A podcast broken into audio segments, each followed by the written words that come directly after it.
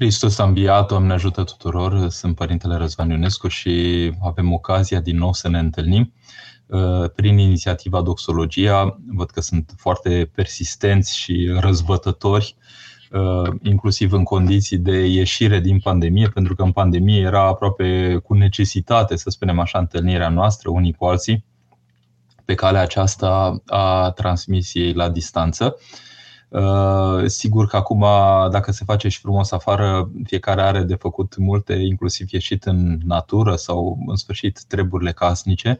De aceea, cred că uh, propunerea aceasta de întâlniri uh, este, cere, necesită, să spunem așa, o mică jertfă din partea noastră pentru care vă mulțumesc. Adică dacă ați găsit răcas să ne putem întâlni unii cu alții chiar în condițiile în care sunt lucruri foarte atractive în uh, așa gospodărie sau pur și simplu, dacă nu atractive, în orice caz necesare uh, de făcut. Uh, mă bucur nespus pentru că este un timp pe care îl prilejuim îndrăznesc să spun spre a spori duhovnicesc. Asta ne-am dorit, sau cel puțin asta ar fi intenția mea. Titlul intervenției mele de astăzi este un titlu care nu mi-aparține. Este un, să spunem așa, face parte din cuprinsul unui volum la care m-am ostenit un pic în sensul că merita cu adevărat să mă ostenesc fie și un pic. Este un volum care a apărut nu de mult pe piața din România și de pe care l-am îngrijit eu. Imperativul trezviei în teologisirea părintelui Miron Mihailescu. Acesta este volumul 2.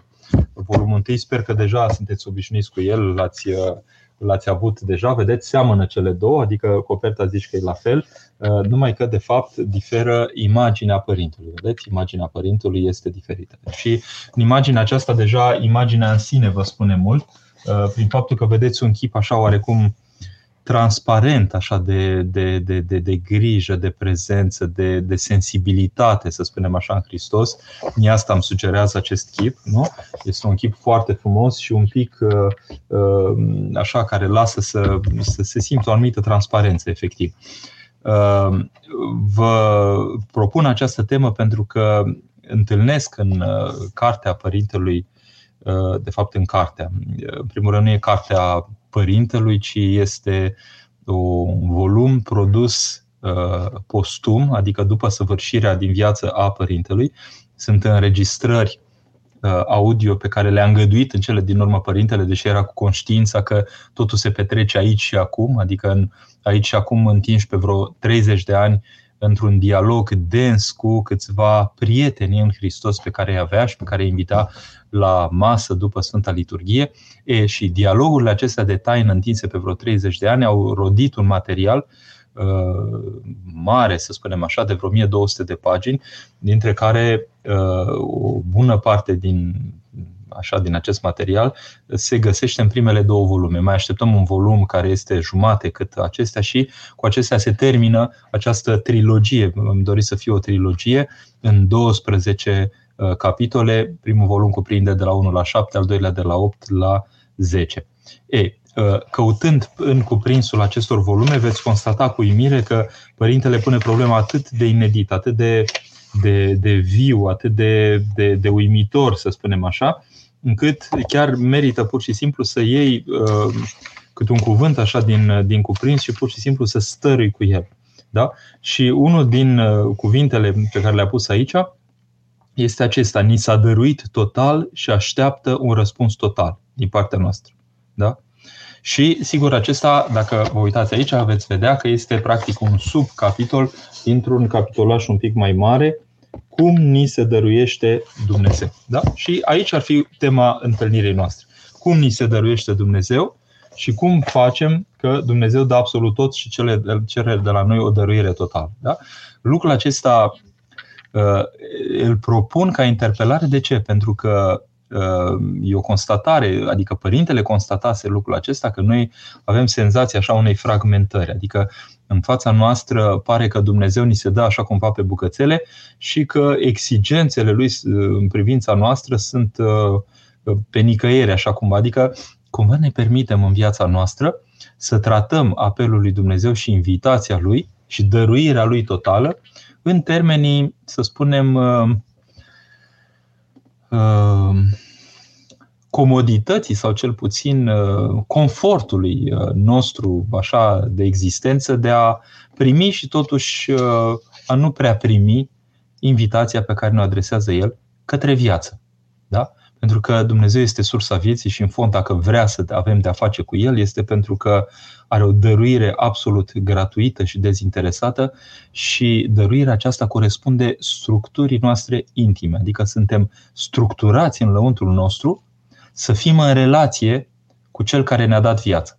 Asta e o descoperire a intimității noastre pe care mai devreme sau mai târziu ar trebui să o facem cu toții. Faptul că nu suntem veniți pe gârlă aici în lumea aceasta, ci că Dumnezeu efectiv ă, aducându-ne la existență structura noastră umană, presupune trăirea acestei realități, hai să spunem, augmentate, Uh, voi veni săptămâna următoare la Iași și mă voi bucura așa să vorbesc despre omul îmbunătățit, da? așa cum este dorit astăzi și așa cum știe să-l îmbunătățească biserica. Da? Uh, deci, realitatea, în fond, uh, din jurul omului poate să fie cu adevărat o realitate îmbunătățită față de posibilitățile neputincioase prin cădere ale firii omenești, și suntem structurați să fim așa. Din cauza aceasta, Dumnezeu nu are ezitări în a ni se dărui în totalitatea Lui și cere din partea noastră aceeași totalitate, aceeași integralitate de dăruire. Da? E, lucrul ăsta, dacă l-am reține azi, ar fi esențial, pentru că ă, zona aceasta de a considera că Dumnezeu dă bucățele și că și noi putem să-i răspundem pe bucățele, este absolut primejdioasă pentru viața noastră duhovnicească. Și Părintele Miron Mihailescu, ai un titlu aici care, primul, vedeți, după cum ni se dăruiește Dumnezeu, nouă ni se pare că numai o bucățică ne dă, nu pe el întreg. Și face referință la Sfânta Împărtășanie. Și imaginați pur și simplu că la Sfânta Împărtășanie, vedeți, părintele uh, ia acel agneț pus pe Sfântul Disc da? și umple acel potir numim potiri, un fel de pahar așa cu, cu, cu picior, da? și prin transformarea uh, pâinii și vinului rezultă acolo trupul și sângele lui Hristos cu care oamenii se împărtășesc. Adică firescul vieții noastre creștine este ca oamenii să se împărtășească cu Hristos. Și împărtășindu-se cu Hristos, El, aici subliniez, întreg, intră în noi. Îl primim pe el întreg. Adică îl primim pe el întreg chiar dacă primim la Sfânta Împărtășanie o bucățică mai mare sau mai mică sau minusculă. Se poate întâmpla ca copilașii, de exemplu, sunt mici sau cei care sunt bolnavi în spitale, de exemplu, să nu poți să îi împărtășești cu foarte mult și atunci le dai o fărâmă câteodată minusculă. E, în această fărâmă minusculă este Hristos întreg. Lucrul acesta este vital pentru noi să-l înțelegem. De ce? Pentru că Hristos nu umblă cu jumătăți de măsură. Da? Uh, se dăruiește total și ne cere din partea noastră o participare totală la actul primirii lui Dumnezeu total, ca să spunem așa, venit în noi. Da? Adică nu ar trebui să avem în noi părți um, dacă sunt părți care nu-L primesc pe Dumnezeu, ele rămân întunecate. Deci nu ar trebui să avem în noi părți întunecate, ci toate să fie puse în mâna lui Dumnezeu. Fac o mică paranteză, de exemplu, se poate întâmpla să ai la spovedanie oameni care uh, anumite capitole, să spunem așa, din viața lor le evacuează de la uh, înfățișarea în, în fața lui Dumnezeu prin duhovnic, uh, prin faptul că pur și simplu Uh, părțile acelea le par așa cumva um, neintrând în competența preotului, câteodată chiar din evlavie, din pricini de evlavie. Da? De exemplu, se gândesc, bun, de ce, pot, de ce să-i spun lucrurile acestea? Astea mă privesc uh, pe mine și pe soția mea, de exemplu. Nu că preotul ar avea vreo curiozitate în direcția respectivă, însă sunt lucruri care se pot spovedi prin faptul că sunt căderi sau uh, inițiative, să spunem, care duc la cădere și că ele și-au locul într-o spovedanie atunci când vrei să evacuezi tot ceea ce te-ar împiedica să-L primești pe Hristos în întregimea ta. Pe măsură ce eliberezi din tine, prin încredințarea lui Dumnezeu, tot ceea ce ar putea să fie o zonă din aceasta rămasă în obscuritate, Hristos, de fapt, te transformă în întregimea ta. Da? Deci lucrurile acestea le spunem pentru că uh, avem nevoie de această înțelegere, că Dumnezeu se oferă în totalitate și ne cere să ne oferim lui în totalitate într-un uh, schimb care ar părea oarecum echivalent, dar să știți că este asimetric. Da? Adică, în fond, ce ne dă Dumnezeu și ce dăm noi lui Dumnezeu. Da. Noi dăm lui Dumnezeu stricăciune, El ne dă nestricăciune. Noi dăm lui Dumnezeu omenesc, El, El ne dă dumnezeiesc. Da? Noi dăruim lui Dumnezeu neputințele noastre, El ne dă uh, posibilitățile lui dumnezeiești de a răspunde neputințelor noastre. Da? Deci vedeți că totul este asimetric. Ce poate să facă Dumnezeu într-un om și ce poate să facă omul în clipa când uh, vrea să-i dăruiască ceva lui Dumnezeu. Și cu toate acestea, e important ce-i dăruim noi lui Dumnezeu. Pentru că în gestul nostru propriu de ființare, într-o libertatea noastră, da? noi îi dăruim lui Dumnezeu ceea ce avem noi. Adică ceea ce am primit de la El, dar ne aparține în virtutea darului pe care ne face Dumnezeu, precum un copilaj, spuneam și altă dată și de atâția ani spun, uh, un copilaj, de exemplu, uh, ce să spun, ia o foaie și face o floricică, da? și floricica aceasta o pune spre părinte și spune, uite, ăsta e darul meu. Sigur că pixul este al lui tata, foaia al lui tata, uh, dar conceptul, uh, rezultatul respectiv, da, ăla este al copilului. Da? E, floricica aceasta e de fapt darul de suflet al unui copilaj către părintele său. Da? Cumva, floricica aceasta suntem noi în dăruire către Dumnezeu. Adică Uh, ne aparține și gestul nostru propriu de a ne dărui sau nu lui Dumnezeu ca răspuns, ca participare proprie către ceea ce face El, pentru că El ne dă totul, ne-a dat materialul uman, ne-a dat structura noastră, ne-a dat viața, ne-a dat uh, pornirea vieții, ne poartă de grijă, ne, ne, ne efectiv susține viața în, în toate, în, în toate uh, să spunem, de intimitățile, așa, făpturii noastre știute și neștiute, da? E, și ceea ce încercăm noi să facem este pur și simplu să dăm un răspuns către Dumnezeu, da? în virtutea propriei noastre libertăți. Bun, acum, ca să revenim la uh, volumul uh, cu părintele Miron Mihailescu. Uh, el spune așa, nouă ni se pare că numai o bucăție ne dă, nu pe el întreg. Da, pentru că venim la Sfânta Împărtășanie și vedem că din spățul întreg nouă ne revine o fărămitură și în fărămitura aceea poate nu avem conștiința teologică, conștiință care se capătă cu siguranță în facultatea de teologie, când părticica aceea, oricât de mic ar fi, este Hristos întreg pe care l-am primit. Da? Deci, întregimea aceasta a dăruirii lui ar trebui cumva să ne stea în vedere atunci când ne punem întrebarea la rândul nostru cum răspundem la oferta lui de viață. Da? Problema este ă, de dăruire în totalitate din partea noastră, pentru care el nevoie de ceva anume. Da? Că nu atât Dumnezeu are nevoie de noi, deși slava lui Dumnezeu suntem noi oamenii care devenim Dumnezei prin har. Este o bucurie să poți să-L bucuri pe Dumnezeu tău prin asemănarea cu El și prin faptul că, precum un părinte care se bucură că copilul devine într-o ceea ce părintele așteaptă din partea lui să fie, da? Uh, respectându-i, desigur, libertatea.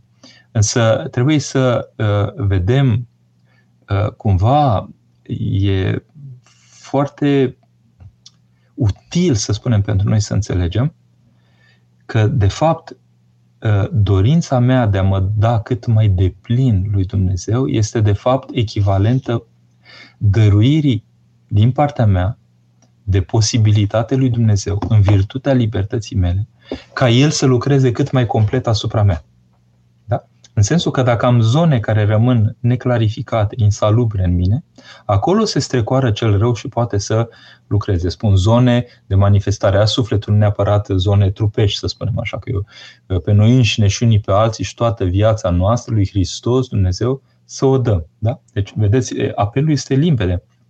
Un om care participă la Sfânta Liturghie primește consistent acest apel iarăși și iarăși ca pe noi înșine, eu pe mine și unii pe alții, adică să ne încredințăm unii pe alții, mama pe copil, copilul pe mamă și respectiv noi toți unii pe alții, lui Dumnezeu prin rugăciunea noastră și prin gesturile noastre concrete de viață. Da? E, de fapt, ceea ce facem nu este decât să evacuăm orice călcâi a lui Ahile din ființa noastră. Pentru că tot ce nu e încredințat lui Dumnezeu, acolo este zona în care întunericul poate să lucreze. Și noi avem nevoie de deplinătatea aceasta. Ori, constata Părintele Miron, în viața concretă a creștinului sunt atâția care pun frână și care spun, a, dar nu ne cereți asta, dar e prea mult. Chiar îi reproșau așa la un moment dat, păi dacă v-am asculta cu toate pe care le spuneți, am muri spune cineva. Eu cred că ar fi căpătat viața așa.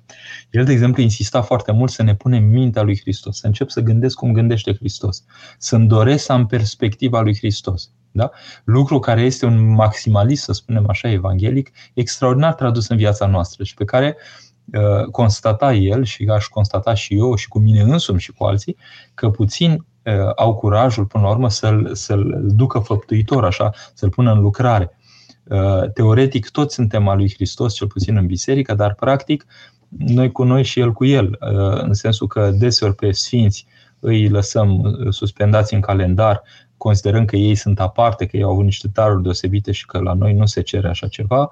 Noi mergem pe calea mediocrității pentru că avem senzația că prin această mediocritate cumva protejăm fericirea noastră, că dacă ar fi să ascultăm chiar tot ce așa ce ne cere Evanghelia, să spunem așa, nu știu cât înțelegem ce ne cere Evanghelia, ne-am pune în primești de fericirea, ori Evanghelia este plină de fericirile Mântuitorului. Fericirile Mântuitorului însă nu trec prin satisfacțiile omenești care de altfel sunt foarte perisabile, ci se trăiesc pur și simplu într-o stare să recunoaștem, de jertfelnicie. Adică, pe măsură ce jerfești lucruri mai ieftine din ființa ta, deschizi ființa ta spre lucruri mai adânci iar cele mai adânci vin pe cale duhovnicească. Da? Deci dacă am înțeles cumva perspectiva, atunci ne este limpede că uh, posibilitățile noastre sunt în toate direcțiile. Iertați-mă, am făcut floricica noastră, am mai completat-o un pic acum, vedeți, posibilități în toate direcțiile. Adică Duhul suflă unde vrea. Adică noi nu știm taina lui Dumnezeu, de unde vine Duhul și unde se duce, dar posibilitățile pe care le deschide El sunt infinite prin faptul că uh, dintr-o dată ne deschidem unor posibilități care nu mai sunt limitate de firea noastră căzută, repet. Sfântul Maxim Mărturisitorul spune că dacă ne-am asculta firea, firea ne aduce direct în brațele lui Dumnezeu. Dar o fire rănită de păcat nu mai duce cu aceeași ușurință spre Dumnezeu, decât o fire vindecată. Și vindecarea vine prin botezul nostru și prin continua noastră ancorare, prin silirea firii, da? nu le facem chiar automat, prin silirea firii noastre, astfel încât să-L câștigăm pe Dumnezeu. Da? Bun. Acum, uh,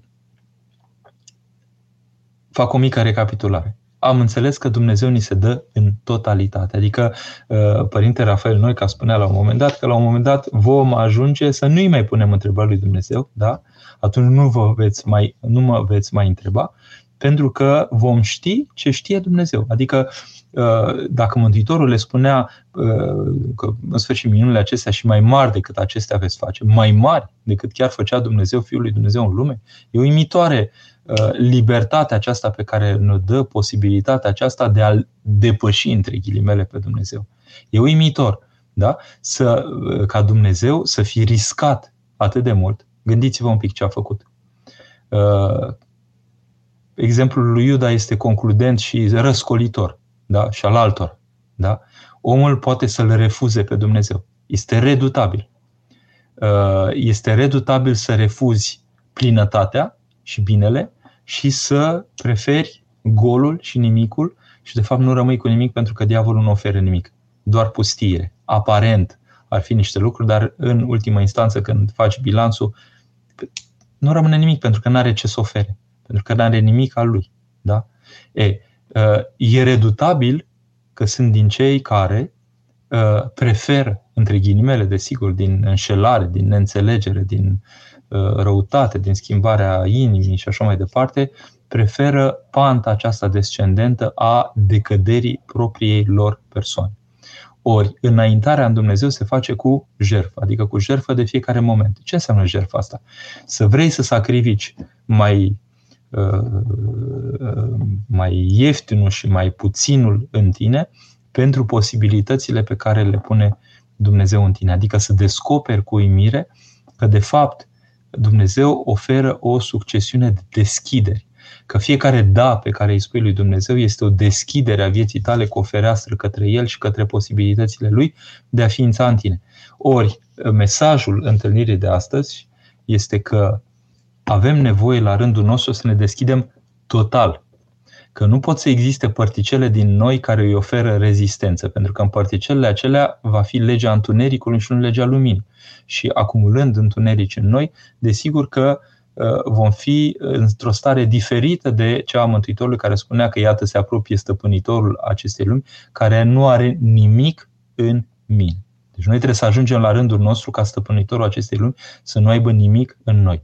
Și lucrul acesta sigur că este cu neputință omului, dar este cu putință lui Dumnezeu, lucrător în om. Da? Concret, ce avem de făcut? Păi asta este viața bisericii. Viața bisericii ne învață să ne deschidem încetul cu încetul. Eu, după convertirea mea, i-am oferit multe rezistențe lui Dumnezeu. Pe de o parte, îi eram recunoscător că îmi dădeam seama că mă scoate din iadul meu, hai să spunem, personal, și pe de altă parte aveam ezitări în a mă deschide și a mă pune la dispoziția lui Dumnezeu, pentru că mi era frică de ce ar putea să devină viața mea, că nu, nu știam spre ce mă duc, pentru că uh, dărâmarea Uh, omului vechi, bun, asta mai o poți să o înțelegi pentru că ai piesele, să spunem așa, le vezi și le atingi și le simți, dar cine devii după aceea, asta îți scap pentru că e dincolo de imaginația ta. Acum dau slavă lui Dumnezeu după atâția ani, sunt absolut fericit că mi-a deschis uh, într-un chip cu tot uimitor așa posibilitățile de a de a-l căuta, de a-l dori, de a fi îndrăgostit de el, măcar așa cu puseuri, ca să spunem așa, din când în când, Uh, ca simțire, vreau să spun că în rest sunt prea leneși, uh, dar că pur și simplu este o viață absolut minunată prin oamenii frumoși pe care îi întâlnesc sau prin tot omul pe care îl întâlnesc, dar cu posibilitatea de a uh, fi o simțire a Harului Dumnezeu care ne cheamă și pe unul și pe altul către a ne înnobila reciproc, a ne ajuta reciproc, a deveni reciproc. Da? Bun. Cum mergem spre o anumită încheiere, Dumnezeu dă absolut tot, adică se dă pe sine și Dumnezeu este împărăția celor deopotrivă, pentru că împărăția celor este Dumnezeu revărsându-se către creație prin darurile sale, prin energiile sale, prin cine El. Rămâne o taină absolută pentru noi cine este Dumnezeu, cel ce este, cel ce a fost înainte de toate, înainte ca ceva să existe și cum acest Dumnezeu este într-un chip uh, pe care noi îl traducem prin dogmele noastre ca fiind un chip trinitar, adică o treime de persoane, Tatăl, Fiul și Sfântul Duh, și că uh, Fiul efectiv vine în istorie, intră în istorie prin Maica Domnului, pentru ca să fie frate cu oamenii și să deschidă posibilitățile comunicării și comunicării cu Dumnezeu la nivelul făpturii, adică la nivelul omului. Pentru că omul cel mai ușor se relaționează fraten cu aproapele său. E, și Dumnezeu vine în lume uh, fratern prin această uh, uh, asumare, uh, prin întrupare a umanității. Bun. L-am văzut pe Hristos în istorie, am văzut cum a fost primit de oameni, am văzut lucrarea lui, vedem pe ucenicii lui Hristos de-a lungul timpului ce reușesc să facă, ce performanțe în sensul umanității poartă și primim mesajul lor că Hristos trebuie primit cu toată puterea conștiinței noastre cu, să, să iubești pe Domnul Dumnezeu din toată puterea ta, din toată virtutea ta, din tot, din tot ceea ce ești tu, adică tot, tot, tot, tot, tot din tine să participe la Dumnezeu. Ca și consecință a acestui lucru, fiind faptul că cu cât deschizi, cu atâta ai parte de Dumnezeu. Și omul cel mai fericit este omul care se face în întregime un primitor, o, o, o primire, să spunem așa, Uh, a lui Dumnezeu în sine, în toată structura sa, în toată intimitatea sa, în trup și suflet și lucrurile acestea se văd. Se văd la moaștele Sfinților, de exemplu, prin faptul că Harul lui Dumnezeu arată viul lucrător viul dobândit de ei lucrători chiar și după moartea lor, chiar și în condiția în care ar trebui să fie doar o seminte fără să se întâmple nimic, se arată lucrarea Harului Dumnezeu peste firea lor, desigur, depășind firea lor. Da? Vedem toate lucrurile acestea, sunt atâtea și atâtea exemple care ne spun că asta este calea. Că nu există altă posibilitate decât de a ne dărui întregimea lui Dumnezeu. Și sigur că sunt uh, uh, posibilități de a ne ajuta unii pe alții în acest demers. Adică asta este biserica, este o pepinieră în care Dumnezeu ne crește pe fiecare, fiecare suntem la starea noastră duhovnicească, unii înțelegem mai puțin, alții mai mult, uh, unii abordăm mai trupește lucrurile, alții mai intelectual, alții zic că n-au deloc nevoie de educație, alții printr-o Uh, adâncire în educație reușesc să exprime și duhovnicie prin acea educație, vedeți chipuri și oameni și mântuiri diferite și fiecare om este o mântuire, cum spunea Părinte Rafael Noic. Da? Bine. Acum, uh, practic, uh, tema de astăzi nu are ca sens decât să ne interpeleze pe fiecare dintre noi, să ne pună în fața faptului că în fond e minunat să ai un asemenea Dumnezeu. E chiar minunat să, să știi că sensul adânc al acestei lumi uh, este în relație cu cineva care ne poartă de grijă și care dorește să fim într-o relație, hai să spunem, fuzională, așa, de iubire, da? Când spun de iubire, este că mirele a venit la nuntă și ușa s-a închis. Vedeți? Este o relație nupțială, o relație de, de dăruire reciprocă în totalitate. Spune acolo că Dumnezeu e Dumnezeu gelos, că nu vrea să ne împartă cu nimeni.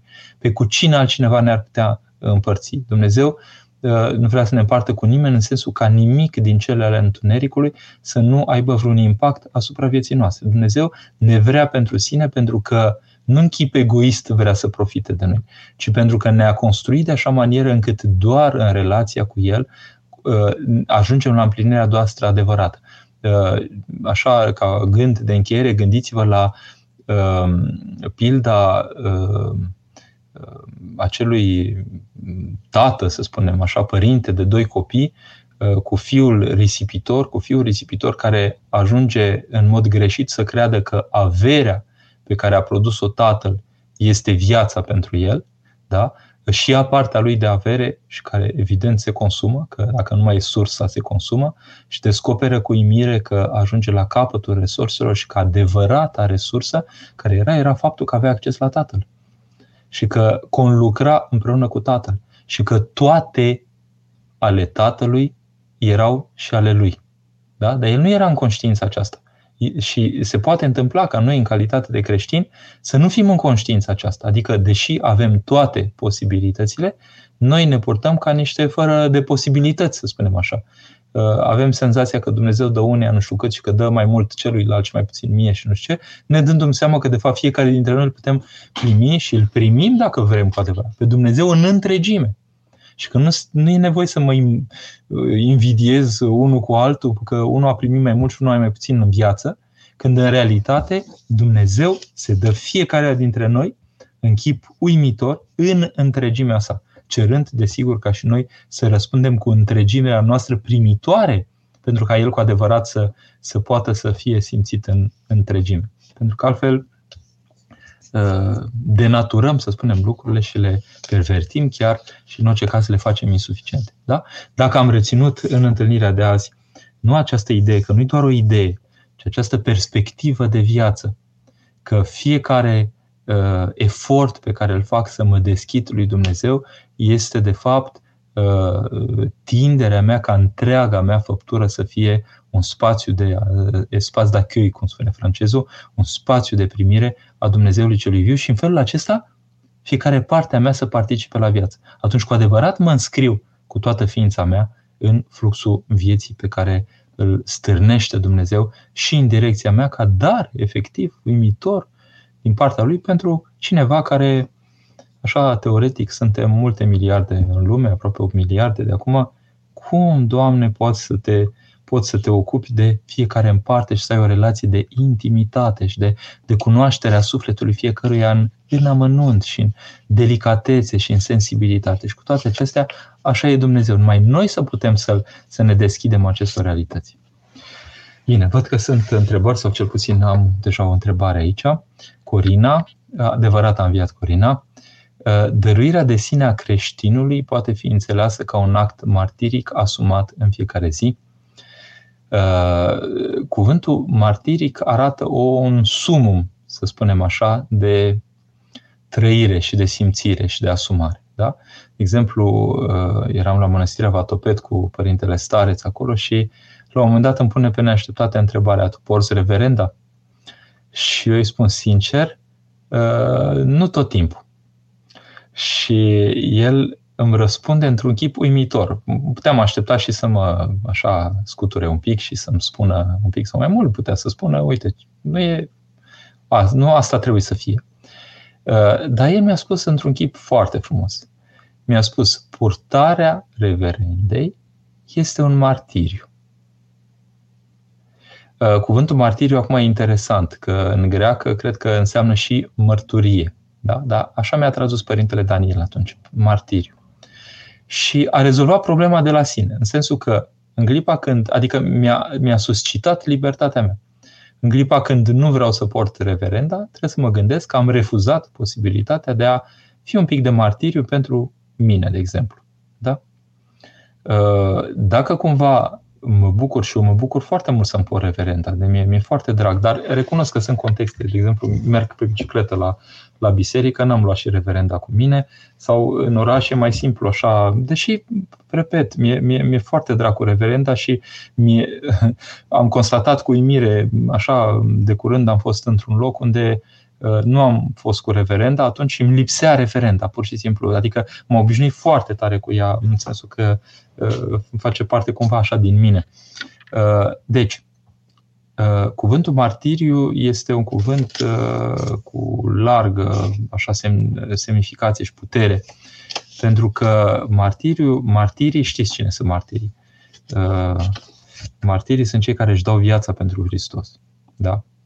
Un mărturisitor este un om care îl mărturisește pe Dumnezeu, dar mărturisirea până la a-ți da viața egal Uh, martiriu.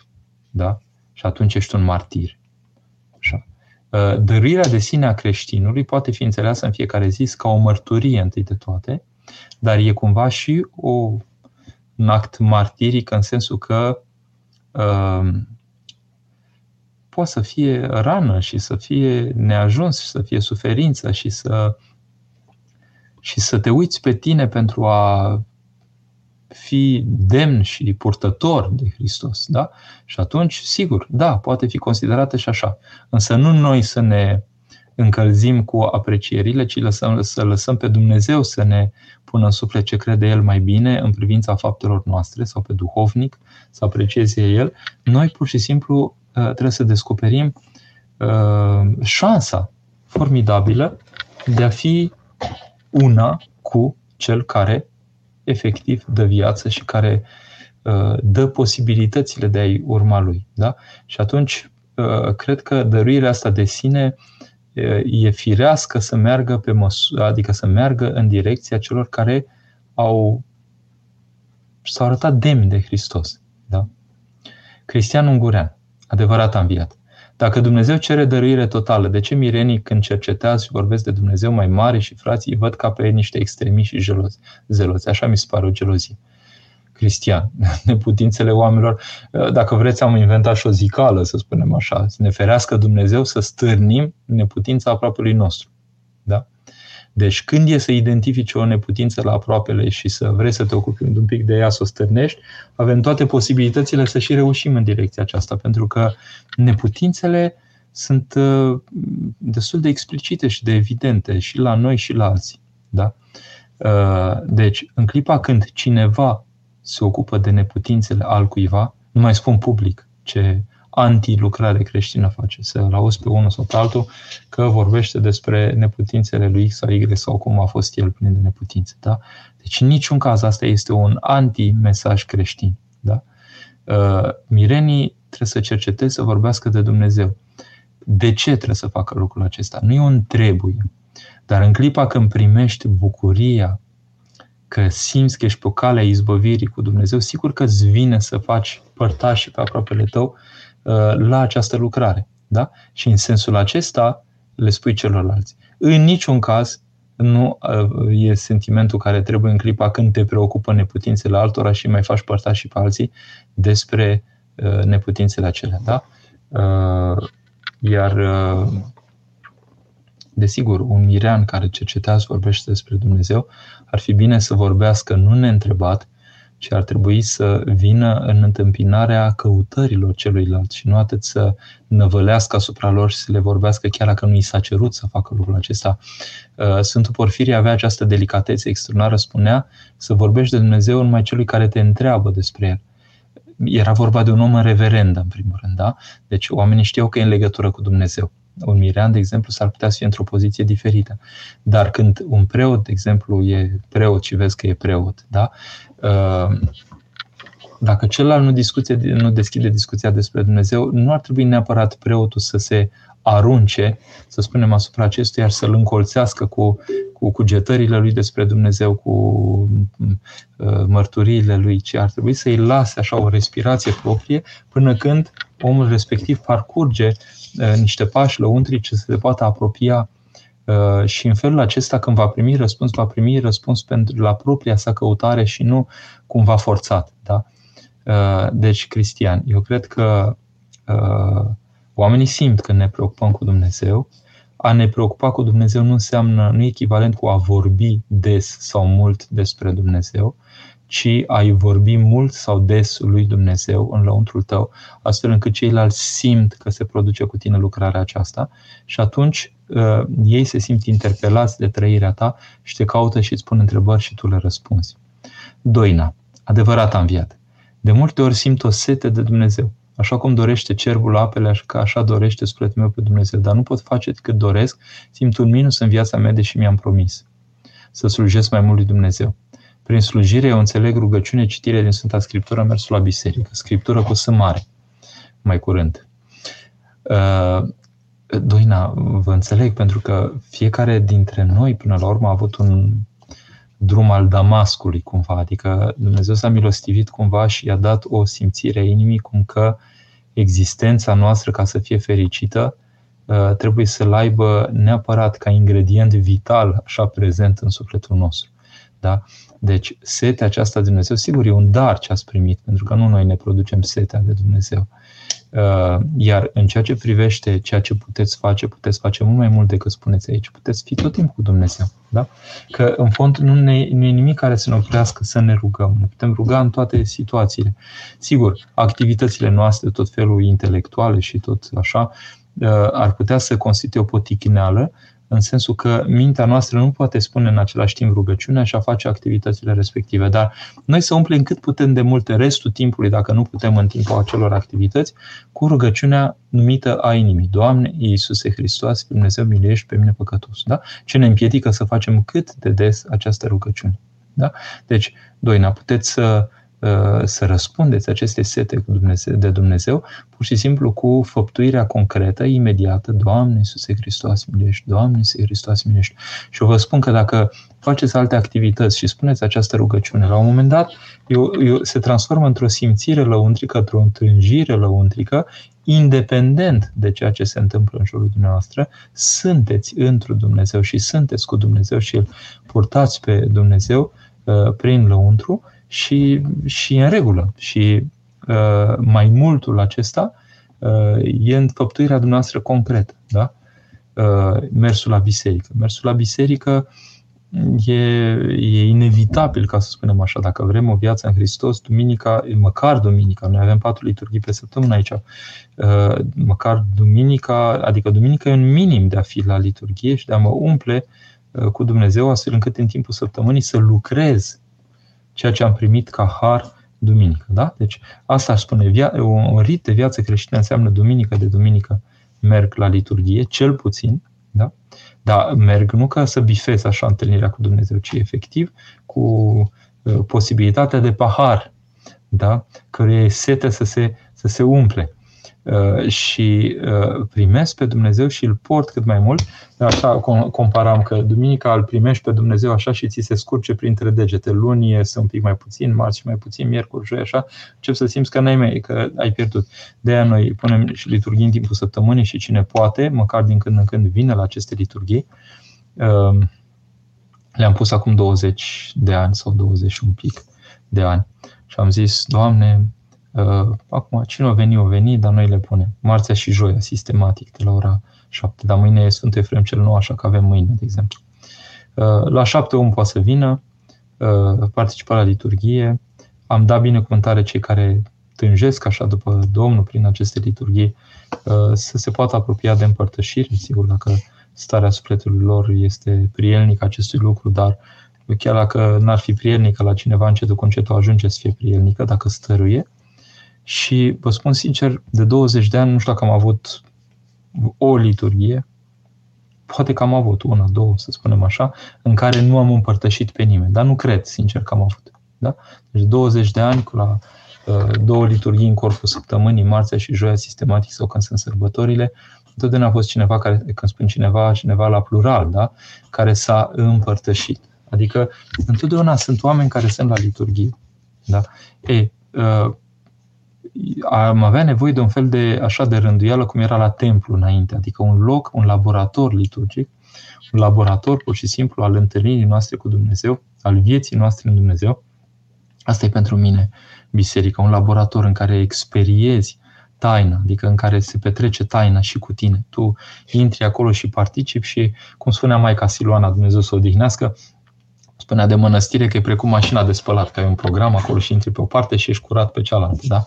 Cumva asta este viața bisericii. Te pune în, în, în frământarea aceasta, uh, participi, participi, participi și cu fiecare participare se mai curăță ceva în tine, se mai așează ceva în tine, se mai adâncește ceva în tine.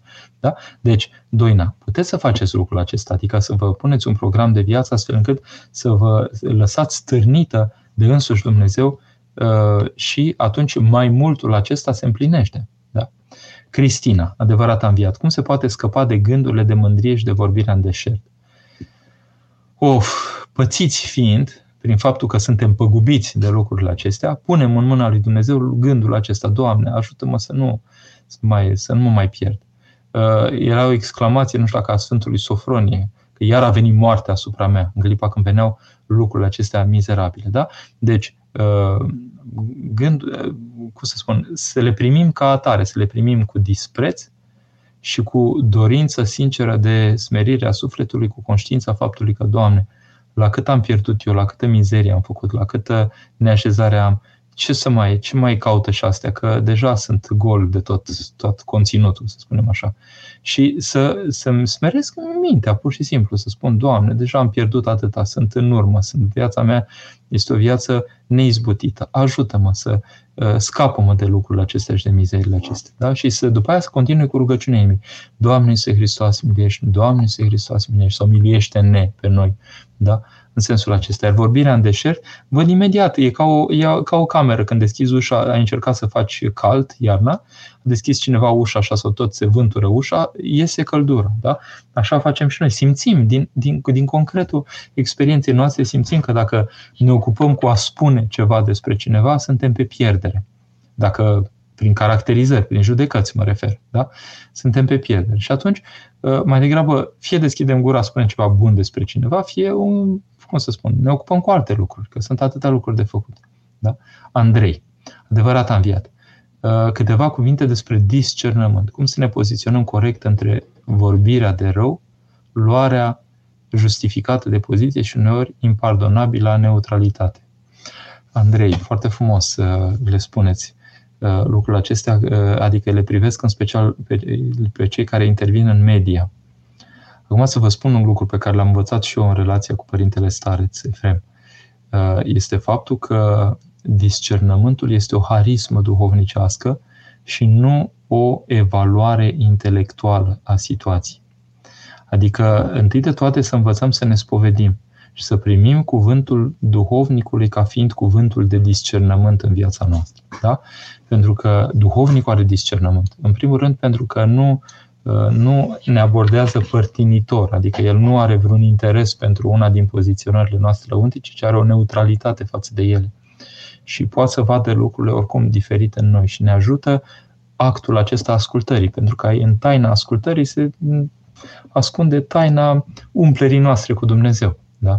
Uh, vorbirea de rău nu are ce căuta, da? Vegheați să nu răspund la cineva rău cu rău. Deci vorbirea de rău e un răspuns cu rău. Luarea justificată de poziție. Ce înseamnă justificată? Eu pot să am justificări, însă justificarea cu adevărat al unei luări de poziție numai când există un rod duhovnicesc, adică un rod al uh, uh, lucrării, simțirii, stârnirii, dacă pot să spun așa, Harului Dumnezeu ca lucrare în situația respectivă. Impardonabilă neutralitate. Sigur că câteodată poți să te întâmple să taci vinovat. Însă eu cred că prima noastră vorbire îmi spunea la un moment dat și Jonathan Jackson, știți, uh, de la un om, de la un artist am primit un asemenea cuvânt, uh, spunea, uite, tare, păi până să-i spun eu Oare m-am rugat, rugat cu lacrimi pentru el, adânc să mă rog pentru el, ca să fie un cuvânt, să, să pot să-i spun ceva până să mă repet să-i spun cuvântul. Da? Deci, uh, gândiți-vă că noi deseori funcționăm ca niște automate, așa, um, adică ni se stârnesc reacțiile în funcție de mediul care ne trimite uh, stimuli. Da? Asta este lumea în ziua de azi. O, un lac din acesta pe care toată lumea aruncă cu pietricele sau cu pietricele mai mari sau cu pietroaie sau cu stânci, să spunem așa. Elon Musk aruncă o stâncă, uh, Facebook aruncă o stâncă, adică valuri mari așa care înghit pe multă lume ca preocupare, ca atenție, ca nu știu ce.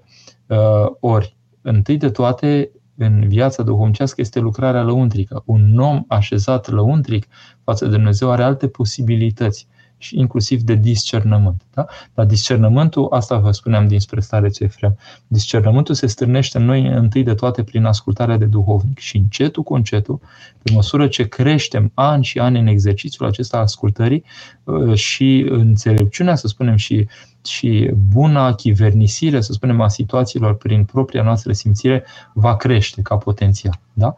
Dar întâi de toate prin duhovnic sau cel puțin, adică eu la început, eu sunt tot la început, tot prin duhovnic, da? deci au trecut ani. Sigur că poate s-au mai așezat, s-au mai adâncit niște înțelesuri în mine, dar e, e fără greșeală, să spunem, abordarea prin a căuta discernământul dat de ascultare de duhovnic. Adică acolo avem absolutul siguranței noastre. Da. Alexandra, cum ne putem dărui aproape când există un zid sufletesc care nu ne lasă? Uh, Alexandra, dacă vorbim de zid sufletesc, înseamnă că e în dumneavoastră zidul sufletesc. El poate fi și în celălalt. E, uh, gândiți-vă că Mântuitorul trece prin ușile încuiate. Nu are nicio treabă. Da? Trece prin ușile încuiate și a făcut-o de multe ori. Da? Și în privința nașterii sale, și în privința venirii în mijlocul apostolilor, și în privința posibilităților de a grăi unui suflet atunci când sufletul e ca o citadelă și nu lasă pe nimeni să intre în el. Da? De aia nu trebuie să-i judecăm pe oameni, că judecăm pe oameni, punem o etichetă pe el, spunem aici ăsta este închis pentru veșnicie, nu se mai poate întâmpla nimic cu el. Când eram rocker, punea o etichetă pe mine, a, nenorocitul ăsta, mizerabilul ăsta, urâtul ăsta și așa mai departe. Când m-a întâlnit părintele Teofil Brașoveanu, Dumnezeu să-l odihnească, eram cu părul lung și spune, uia, uite, e ca un îngeraș. Când am văzut că poate cineva să vadă un îngeraș din urâtul acela pe care îl ocoleau ceilalți pe stradă, am zis, omul ăsta e cu totul special, vreau să-l cunosc. Și am făcut cunoștință cu el și mi-a deschis efectiv inima și m-a, m-a ajutat. Pentru că el a văzut frumosul acolo unde alții vedeau urâtul. Și în clipa când am început să-L trăiesc pe Hristos, cei din jur chiar au constatat că era și o, și o înseninare și o înfrumusețare a feței mele, că se schimbau trăsăturile mele. Păi sigur, când pune Hristos, pune, pune, pune viu și pune frumusețe. Uh, deci, apropo de zidul sufletesc, uh, nu e o problemă. Dacă eu, întâi de toate, uh, cum să spun eu, adică să-mi port aproapele în rugăciune și se vor nimici distanțele dintre mine și în aproapele. Și în clipa când se va realiza lucrarea aceasta lăuntrică, voi constata cu uimire că pot și în exterior să mă exprim cu dezvoltură, pentru că, de fapt, Uh, adevărata potignire este numai în lăuntrul meu. În afară nu este nicio problemă. Mirela, adevărata înviat. Mă doare că mama e îndepărtată de biserică și că crede că sunt haboznică. Cum să mă oprez din a-i spune că nu e bine cum gândește? Mirela, Mirela Alina. Uh, vedeți, în viața Sfântului Porfirie apare un episod, de exemplu, în care el spune la un moment dat unei tinere, mai scoate din icoanele care sunt la tine în cameră. Că îi agresezi pe cei din familie. Și, în primul rând, ce preot are curaj să spună cuiva mai scoate din icoanele care le în casă. Da? De exemplu. Ai, aparent e un gest contra credinței. Dar cu discernământul lui harismatic, uh, Sfântul uh, Porfirie se zisase că în familia respectivă oamenii, neputința lor, desigur, era vorba de o neputință a părinților, se poticneau de niște aspecte care le se păreau exagerate la copilul lor. Și dând sfatul acesta copilului, de fapt, i-a deschis pe părinți către copil. Da? Deci, uh, eu nu știu cum să o convingeți pe mama că nu sunteți habotnică, dar purtați-vă firesc. Când spun firesc, uh, este pur și simplu să vă descoperiți o, o vocație de a fi în Hristos, astfel încât să fiți atât de bine în pielea noastră, încât să fie o confuzie absolut uh, clară între uh, cum sunt eu, da? Uh, cum sunt eu, adică cum aș putea fi, așa, și cum sunt eu cu Hristos. Adică uh, trăirea lui Hristos să vă fie atât de tare în fire, încât să nu poată să fie disociere cum ar putea fi ea fără Hristos, în sensul acesta. Da? Adică, dacă cineva s-ar gândi la Mirela Alina, ar spune, ea numai așa, numai așa mi imaginez, numai așa ar putea fi, atât de bine e în pielea ei. Și lucrul acesta se poate produce nu repetând la fiecare pas cuvântul Dumnezeu sau Hristos, da? în exterior mă refer, că în interior putem să le repetăm la fiecare pas până la epuizare, dacă s-ar putea, dacă, dar nu există epuizare. Uh, să, ci obosire eventual. Uh, deci să fiu într-o Dumnezeu, dar să interiorizez mult uh, lucrarea mea și să nu contez pe gesturi pentru a da exemplu celuilalt, ci omul lăuntric și parfumul, să spunem așa, care îi se naște cumva așa prin făptuirea mea, el va fi cel mai bun mărturisitor și pentru cel. Sigur că câteodată părinții sunt prinși de tot felul de de, de neputințe care vin mai de departe, să spunem așa, și prin copiii lor se pot deschide în chip uimitor, pentru că e o taină a lui Dumnezeu, că Dumnezeu lucrează și prin cele neputincioase uh, vădește așa celor care sunt mai, uh, mai secret, cel puțin mai, mai în putere. Da? Deci să nu vă îngrijorați și suportați adâncă rugăciune, să vă rugați cu lacrimi dacă s-ar putea pentru ea, Uh, să nu contați pe gesturi din acestea explicite sau foarte explicite în familie, astfel încât să credeți că gesturile o convertesc și să vă vedeți de treabă, să-L trăiți pe Hristos cât mai deplin. Și în interiorul inimii trăindu-L pe Hristos, nu este absolut nicio problemă, la un moment dat oricum simte. Dar una e să simți cu inima și cu o deslușire a tainii cu inima și alta e să simți că celălalt face gesturile în care tu nu te regăsești pentru că nu ai simțirea lăuntrică. Da? Și atunci de aia se simte departe. Că ea nu poate să rezoneze lăuntric cu gesturile în care acum Mirela Alina rezonează pentru că are simțirea lăuntrică aferentă acestor gesturi. Da? Deci trebuie cumva să privilegiezi lucrarea lăuntrică și să o port în rugăciune până când se întâmplă ceva și cu sufletul ei. Eu și azi consider că dacă sunt în biserică și am un angajament în biserică, este că s-au adunat, s-au acumulat rugăciunile cu, cu durere și cu intensitate ale mamei mele când eu eram o pramatie în plină desfășurare și că m-au atins aceste rugăciuni, acumularea aceasta și Dumnezeu mi s-a arătat efectiv în inima mea după ani și ani de rugăciune din partea mea. Uh, din partea mamei mele. Da? Deci nu se pierde nicio rugăciune. Și a copilului pentru mamă și a mamă pentru copil. Cristian, cum să fie dăruirea cât mai totală la slujbe fără gânduri?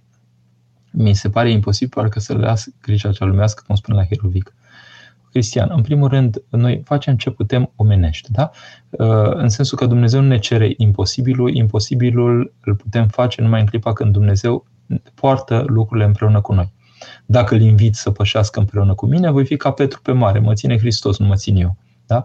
Uh, uh, Hristos nu l-a invitat pe Petru să nuate către el, ci l-a chemat efectiv să meargă pe mare. Deci l-a, crea, l-a chemat să facă, uh, să, să aibă un mers imposibil. Da? L-a chemat în plină imposibilitate um, umană. Și de aia s-a clătinat atunci Petru când a început să analizeze din punct de vedere omenesc faptul că cu el se întâmpla ceva ce era peste omenesc. Da? Când cântărești cu posibilitățile omenești, sigur că te clatini și te scufunzi. Deci, mă duc la liturghie, să am rânduială să spun rugăciune în mii, Doamne, Iisuse Hristos, Dumnezeu, milește pe mine păcătosul, sau dacă sunt prea împrăștiat așa lăuntric să spun mai Doamne, Iisuse Hristos, milește, Doamne, Iisuse Hristos, milește-mă, învelindu-mă, ca să spun așa, cu cuvintele liturgiei, dorindu-mi pur și simplu să fiu doar atenție la Dumnezeu. Eu asta trăiesc în special la Vatoped, mai ales în, în uh, paraclisele mici unde se slujește Sfânta Liturghie, când vezi pe fiecare monah încordat în Dumnezeu, adică când spun încordat, este din cap până în picioare. Ați văzut acolo cum era cu Tom și Jerry, când uh, Tom se pregătea să fugă după Jerry. Uh, era uh, pe vremuri gala de sune animat, știți? Și așa se încorda și după aceea se șnea ca o, ca o săgeată, da? Omul se poate încorda în tot ceea ce este el, se poate încorda către Dumnezeu ca stare de primire a lui Dumnezeu. Și asta ar fi, de fapt, starea pe care trebuie să o avem la Sfânta Liturghie. Pe mine mă rănesc și azi, după 20 ceva de ani de parohie, mă rănesc pur și simplu um, abordările celor care, unora din cei care vin în parohia mea, care își oferă un timp așa de detant, să spunem așa, uh, ce mai faci, cum mai faci, în plină liturghie. Pe mine asta mi se pare incredibil că pot exista în liturghie, nu ar trebui să îngădui nici măcar un gând sau un cuvânt uh, ieșit din ceea ce se spune la liturghie sau ce ar trebui să se trăiască la liturghie. Asta e pentru mine liturghie. Da? Deci, uh, când am intrat cu binecuvântarea mare în liturghie, a început, de fapt ar trebui să înceapă înainte deja de la utrenie, să fiu într-o stare rugătoare. Când a început liturghia, sunt purtat de rugăciune, Doamne, să Hristos minești, Doamne, să Hristos minești. Nu mai știu de nimic și de nimeni din exterior, ci doar trăiesc liturghia. Uh, și uh, cu acest Doamne, să Hristos milește, mă încerc cât de mult să-mi țin mintea uh, învăluită de cuvintele care se derulează ale liturgiei și fiind în Dumnezeu ca un fel de, de ritm lăuntric cu Dumnezeu. Și când s-a spun amin în final, atunci sigur că s-a împlinit să, da? împlinit să, da? Și încerc să fiu așa pur și simplu. Și uh, cred că dacă îmi pun această codificare despre cum să trăiesc liturgia, cred că este în regulă. Cred că pur și simplu voi ajunge să uh, petrec destul timp sau mult timp din liturghie sau toată liturgia în, în această atenție. Bine, se pare că nu mai sunt întrebări, timpul nostru s-a scurs. Uh, am vrut astăzi pur și simplu să vă pun la inimă ceva ce altcineva mai adânc și mai trăitor ca mine a făcut-o cu un cerc apropiat de prieteni în Hristos, adică Părintele Miron Mihailescu, care uh, i-a încredințat pe oameni că Dumnezeu se dăruiește cu adevărat în întregime, că și inclusiv atunci când primim Sfânta Împărtășanie, părticica aceea din Sfânta Împărtășanie, care e părticica dintr-o, dintr-o, dintr-un conținut de potir, nu este Hristos o parte din el, ci este Hristos întreg acolo pe care îl primim, că aceasta este o icoană, dacă vreți, foarte concretă a faptului că în orice ce ne-a dat Dumnezeu către noi, ni se oferă în întregime, adică ă, dacă își dă viața, dacă își dă energiile, este Hristos însuși în întregime care ni se oferă și că primirea noastră trebuie să fie pe măsură, adică există o, ă, o, o corespondență, să spunem așa, ă, între totalul pe care îl oferă Dumnezeu și totalul pe care trebuie să-l punem noi la dispoziție acestei primiri a lui Dumnezeu. Și că, de fapt, lucrul acesta descoperim că ne este absolut util, că ne este spre viață, pentru că ferească Dumnezeu să avem părticele din cine suntem noi sau din cine trăim noi care să treacă pentru pe lângă Hristos, uh, pentru că acelea nu se umplu cu lumină, nu se umplu cu viață și atunci ele sunt părți moarte din noi, din făptuirea noastră. Deci, totalul acesta care se așteaptă din partea noastră este tocmai ca uh, în întregimea noastră să uh, beneficiem de, de unirea cu Dumnezeu și să cel rău să nu aibă nimic al său. Pentru că orice nu e încredința lui Dumnezeu, din păcate, mai devreme sau mai târziu, cel rău încearcă să stăpânească ceva acolo și să, să ne tragă pur și simplu spre întuneric. Da? Deci modelul este Hristos, în care cel rău nu avea nimic al său. Da? Așa trebuie să ajungem și noi, cel rău să nu aibă nimic al său. Și lucrul acesta nu se poate produce printr-o indiferență, ci se poate produce printr-o plinătate. Pui lumina, fug întunericii din tine. Da? Deci preocuparea vieții noastre, preocuparea cu Hristos. L-ai pus uh, pe Hristos să lumineze în întreagă făptura ta, întreagă făptura ta este purtătoare de Hristos, este Hristofor. Bine, ne oprim aici, este exact o oră în acest moment, depășim câteva secunde. Uh, nu vreau decât să vă îmbrățișez, să vă spun Hristos a înviat, să vă bucurați în continuare perioada aceasta minunată. Uh, timpul de afară, cel puțin aici în Franța, este tot mai frumos uh, și îți crește inima așa văzând soarele acesta, dar ce minunat este să ai și soarele izbucnit în, în propria ta inimă și aștept cu nerăbdare să vă întâlnesc în doxologia transmite de la Iași. Uh, spun așa că cu simplitate că voi fi săptămâna viitoare cu rânduială de la Dumnezeu la Iași. Mă voi bucura să, să mă apropii un pic de cei care așa sistematic mă invită și mă cheamă la o lucrare a bisericii și cărora le sunt recunoscător pentru că oferă acest prilej. Dumnezeu să ne binecuvinteze pe toți. Doamne ajută tuturor!